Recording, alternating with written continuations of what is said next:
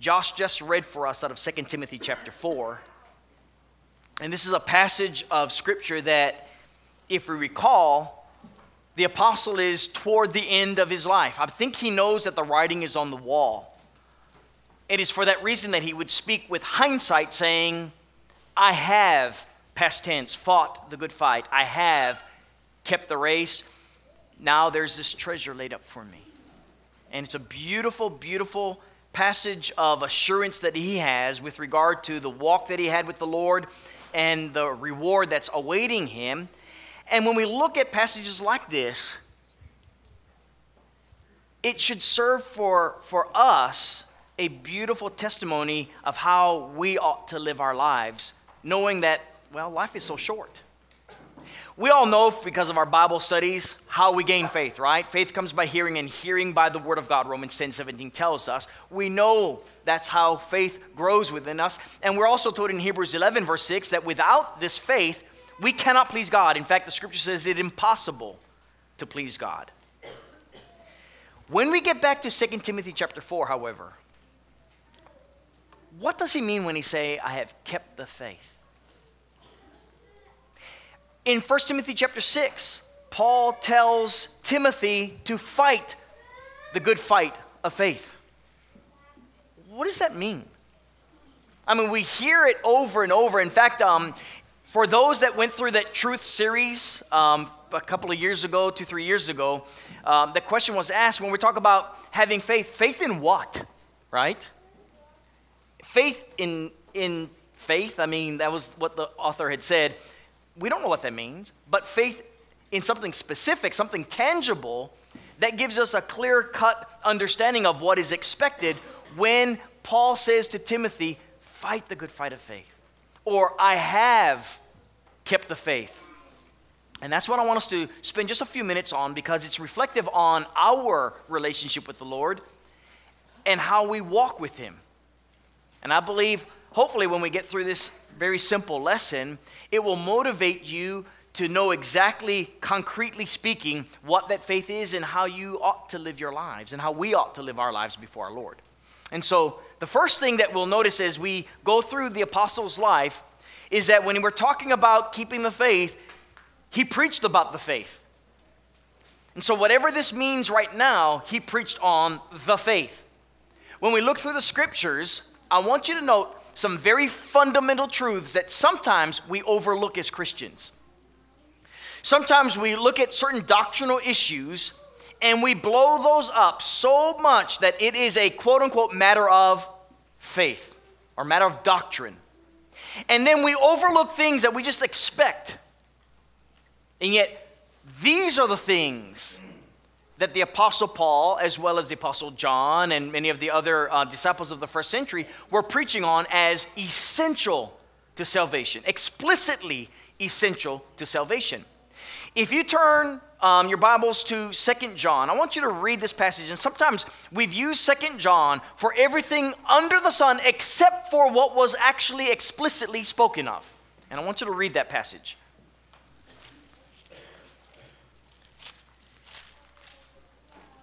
Beginning in verse 7, the Apostle John said, Many deceivers have gone out into the world who do not confess Jesus Christ is coming in the flesh. This is a deceiver and an antichrist. Look to yourselves that we do not lose those things we worked for, but that we may receive a full reward. Whoever transgresses and does not abide in the doctrine of Christ does not have God. He who abides in the doctrine of Christ has both the Father and the Son. If anyone comes to you and does not bring this doctrine, do not receive him into your house, nor greet him, for he who greets him shares in his evil deeds. I want you to come up with every modern issue that is not even explicitly related in Scripture, not explicitly spoken of or dealt with in Scripture, and see what has been used out of Second John.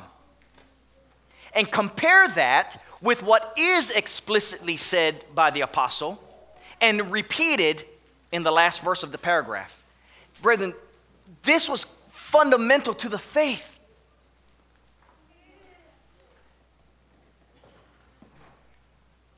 There are many people in the body of Christ that strive to serve the Lord, but Second John gets used against them. When John was using this passage of those who are truly against Christ, they're deceivers, they're false teachers. They deny that Jesus came in the flesh. In fact, in John chapter 1, verse 14, and the Word of God became flesh and dwelt among men. And then the people later on, after Jesus, from a standpoint of fact, reality, came and dwelt among men, people then denied that he was even flesh. He said, That's Antichrist. This teaching that anyone says that he has not come in the flesh, don't even have fellowship with such a person. That's fundamental to the faith. That Jesus died and rose again. Another practical thing that it's so easy for us to go, well, obviously, yes, that's fundamental to the faith. But it was taught explicitly. And sometimes we forget these fundamental, these core teachings. In fact, I remember it was over 10 years ago, I was preaching on the resurrection and as we were going through all the passages that dealt with that, someone, someone came up to me after the sermon saying, I never really heard a sermon just dealt with only the resurrection and how fundamental it is to Christianity. That's because it's so accepted that sometimes we even forget these fundamental truths. And yet, Matthew chapter 28, verses 5 and 6, just as Jesus was telling his disciples about him dying and being raised again, right? Remember, this is, in fact, this is after he rose, and an angel says to the disciples that were there, saying, Who are you looking for? you looking for Jesus? He died, just like he said he was going to, and he rose again. And in 1 Corinthians chapter 15, again, false teaching coming along because there were those that deny the resurrection. In fact, I want you to read with me from verses 12 following in 1 Corinthians chapter 15. 1 Corinthians 15, verse 12. If Christ is preached that he has been raised from the dead, how? How has some among you say there is no resurrection of the dead? But if there is no resurrection of the dead, then Christ is not risen. And if Christ is not risen, then our preaching is empty, and your faith is also empty. Yes, and we are also found false witnesses of God because we have testified of God that He raised up Christ, whom He did not raise up, if in fact the dead do not rise. For if the dead do not rise, then Christ is not risen. And if Christ is not risen, your faith is futile, you are still in your sins then also those who have fallen asleep in Christ have perished. If in this life only we have hope in Christ, we are of all men the most pitiable. That's how fundamental to the faith the resurrection of Jesus is. You see, when you go through the scriptures and you read about the faith and what was being preached, it's not rocket science. It's not like this one year of Bible classes with people we're trying to sh- share the gospel with, with every issue under the sun. They're preaching the faith that Jesus is the Christ, He's the Son of God. He died, He rose on the third day, and He's up at the right hand of God. He came in the flesh. Read. Just read these scriptures in the New Testament of what was called the gospel, what was called the faith, what was called the way. And it's this simple truth not hard. When we're talking about Jesus coming in the flesh and dying and raising again, it was to save this world of sin, and that's why he is regarded as the Christ, the Messiah, the Savior, the anointed one of this world. That's why Jesus could say, as he did to his disciples, I am the way, I am the truth, I am the life. No one goes to the Father except through me. He made that explicitly and exclusively clear so that when they were preaching about the faith, it's not like, well, you know, Jesus kind of sort of is a savior. He's the one, but not the only one. I mean, can you imagine us singing that song? You're the one, not the only one. I don't know if you guys, Lord, the people, I don't know if you guys even know that song. it's, it's amazing fundamental truth. And that's exactly what Paul says to the church at Rome when he's proclaiming how those who have been justified by faith have access to the grace of God through faith in Christ. Very fundamental. So, when we're talking about the faith, sometimes what you hear is all these nuances that are not even dealt with in Scripture, but are kept on par with that which is exclusively taught, explicitly taught in Scripture. The reason why I say that is look at what they died for. They didn't die for issues that weren't of the faith, they were dealing with issues that were explicitly of the faith. And they were willing to go to the cross themselves if there was one, and there were many crosses for followers of Christ in the first and second century. Look at that. That's what he preached the faith.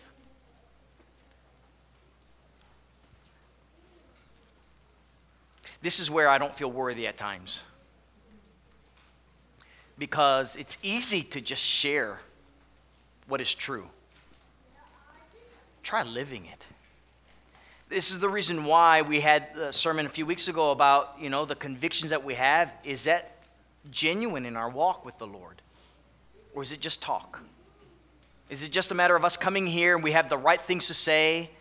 We got the right words, the right teaching, if you will, but then do we actually go out and live what we proclaim? Or is it all about just doing what is right from a standpoint of teaching and just go live the way we want to on the rest of the, the week that we have? You see, living the faith is every bit as crucial as teaching what we believe. And that's exactly how Paul lived. When we look at his life, we see him. And Jesus even told um, Ananias, you know, this, this Saul that I'm sending you to, he is going to be my servant and he will suffer like me. He's going to live the way I have lived.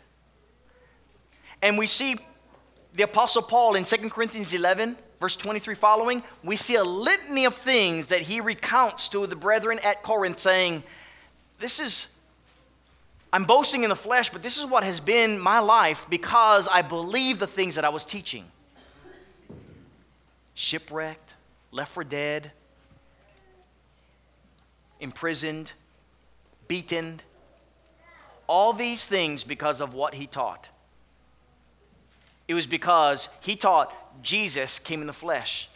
It's because he taught that, that he died and rose again and that the world is convicted of their sins or needs to be, right? We see him before leaders of all kinds, and as a result of him being hated for this message that he's preaching, the faith, we see consequences. And those consequences is that he suffered like a Savior. Now, this point right here, this very point that I'm talking about right here. So, what happens when you preach the truth and no one wants to hear? And we are now, we are crossing the threshold in our society where evil is called good and good is evil, where there's no absolutes.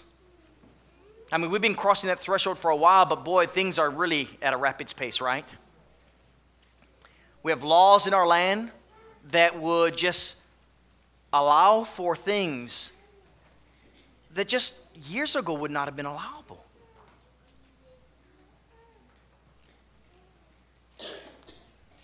It's not just teaching here in the pulpit. Brethren, are we going to stand the way the apostle did when the time comes when you have to open your mouth for the cause of Christ? That's what he did. He did this because he loved people, genuinely loved them. He did not want a soul to perish. His brethren that he loved so much, it would get him upset, but he loved them and, and preached to them. That's the greatest commandment, right? We're told in verse 40 of, of Matthew chapter 22 on these two hang the law and prophets. And what are those two? Loving God, love your neighbor. That's what happens for those who are of the faith, who live according to the faith. And so we see that. And we looked at this passage just a couple weeks ago about 1 Corinthians 10, verse 31 following. That whatever you do, everything you do, is all to the glory of God. Because you love your neighbor, you love your brother, you love your sister in Christ. So when we're talking about him preaching and living the faith, really what we're saying is he kept the faith. That's what we're saying.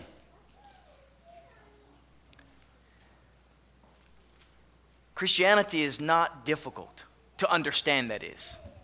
It's difficult to actually live it out. If you're going to live it out in a world that hates Christ, that hates his way, his truth.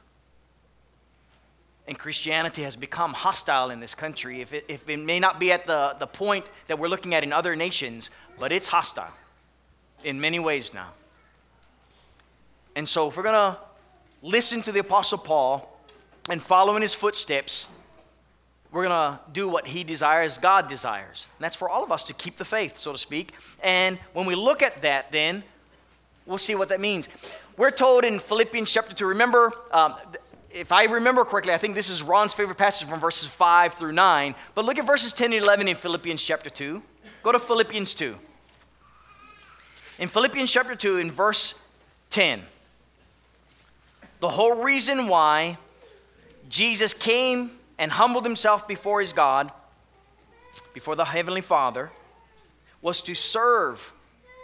And in serving, going to the cross.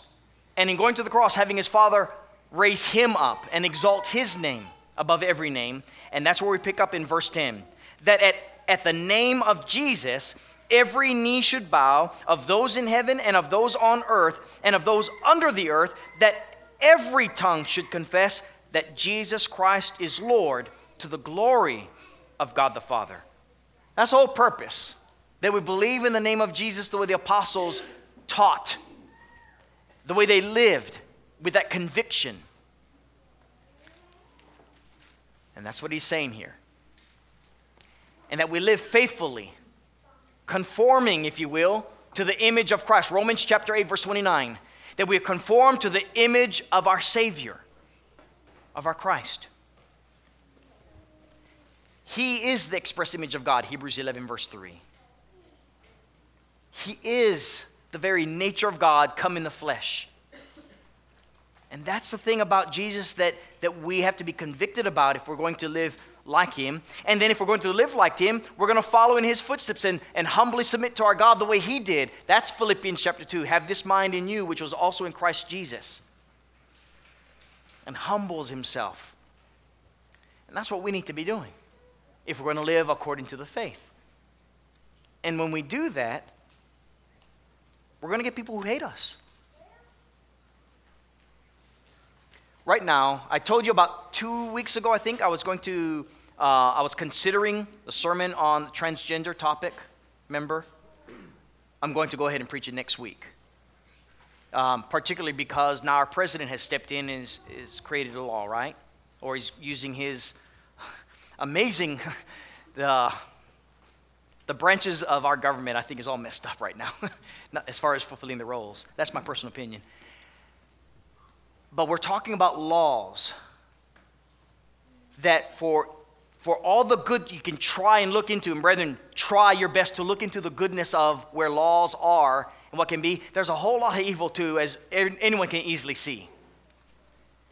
But I want to look at this topic because I believe God's word is very explicit about male and female. And if we're talking about standing up for the cause of Christ, the, the issue is sin, not these symptoms. But these symptoms give us indication of a great, a great sickness in our society. I want us to deal with that. But if we're going to contend for the faith, we got to look at the big picture, not at the small issues. And sometimes as Christians, that's what we do. We get, we get so caught up in the details of small issues, and we make that the big issue of life, so to speak. And that's what I'm seeing on a lot of Facebook posts and what have you. We come back to the big picture. Jude 3 contend for the faith. Now, that may be that there's going to be symptoms that you deal with, but there's a broader issue. And I'm going to share that broader issue because it was a statement made by a preacher um, in South Dakota a few days ago. Got in, into some trouble with brethren because he didn't have all the caveats in place. You know, whenever you say something, if you don't have caveats, you're going to get in trouble. So we're going to look at that and how that, face, how that fits with this phrase right here, contending for the faith. But that's what Jude was said contend for the faith, earnestly for the faith. And that's exactly what Paul told Timothy. He told him to fight the good fight of faith. We cannot lose sight of what that is, concretely speaking, as the scriptures explicitly have revealed to us. And, brethren, when we can do that, it makes it easier to see what our goal is, what our mission is as disciples of Christ, as followers of Christ. But make no mistake, if we are going to be very clear about our goal in sharing the gospel about the faith, if you will, you'll be hated. We'll go back to first century Christianity all over again. And I believe that's what it means to keep the faith, because that's what the scriptures explicitly have taught us. I want you to see that as we close this morning, there's a future. The whole purpose of doing this is not just, just to have tension, just to have enemies. What Paul said in 2 Timothy chapter 4 verse 8 is what motivates me at least and hopefully all of us to keep the faith. He said there is laid up for me the crown of righteousness which the Lord, the righteous judge, will give to me on that day, and not only to me, but also to all who have loved his coming. Brethren, that's why we keep the faith. There is that treasure, and it's assured us. And just as Paul could go to his grave assured in the midst of whatever trial he was faced with, from imprisonment to all the other things before him, we can too. And I hope that'll motivate you in, in far as keeping the faith and having that conviction. Now, I'm trying to look and see who all's here visitor wise that I don't know you specifically. But when Jesus told his disciples to go into the world and preach the gospel, it was with this in mind, keeping the faith of who he is, what he's done, and who you are without him. And that is, every one of us are sinners without him we all fall short of his glory. And just as Jesus died and rose again, what's pictured for us when Jesus said, Go into all the world, baptizing them in the name of the Father and Son and the Holy Spirit, it is with the picture that you would die with him and raised to walk in newness of life with him. Just as he was resurrected, you are resurrected to a new life in Christ. That's the preaching that the apostles were told. And that's the explanation that was given in Romans chapter 6, verses 3 and 4. And so I pray that if you believe that Jesus is the Christ, the Son of God, and that conviction would cause you to call upon his name, and that you're willing to turn away from your way of living to his way, the faith, then I beg you to be buried with him in baptism, that you may rise to walk in newness of life. That's a teaching of the faith. And, brethren, by all means, if you're not walking with Him, don't hide. Does you no good. Return to the faith. Use an opportunity like what we have traditionally with this invitation to come and we'll pray with you. I mean, you know what's going on in your heart. I don't.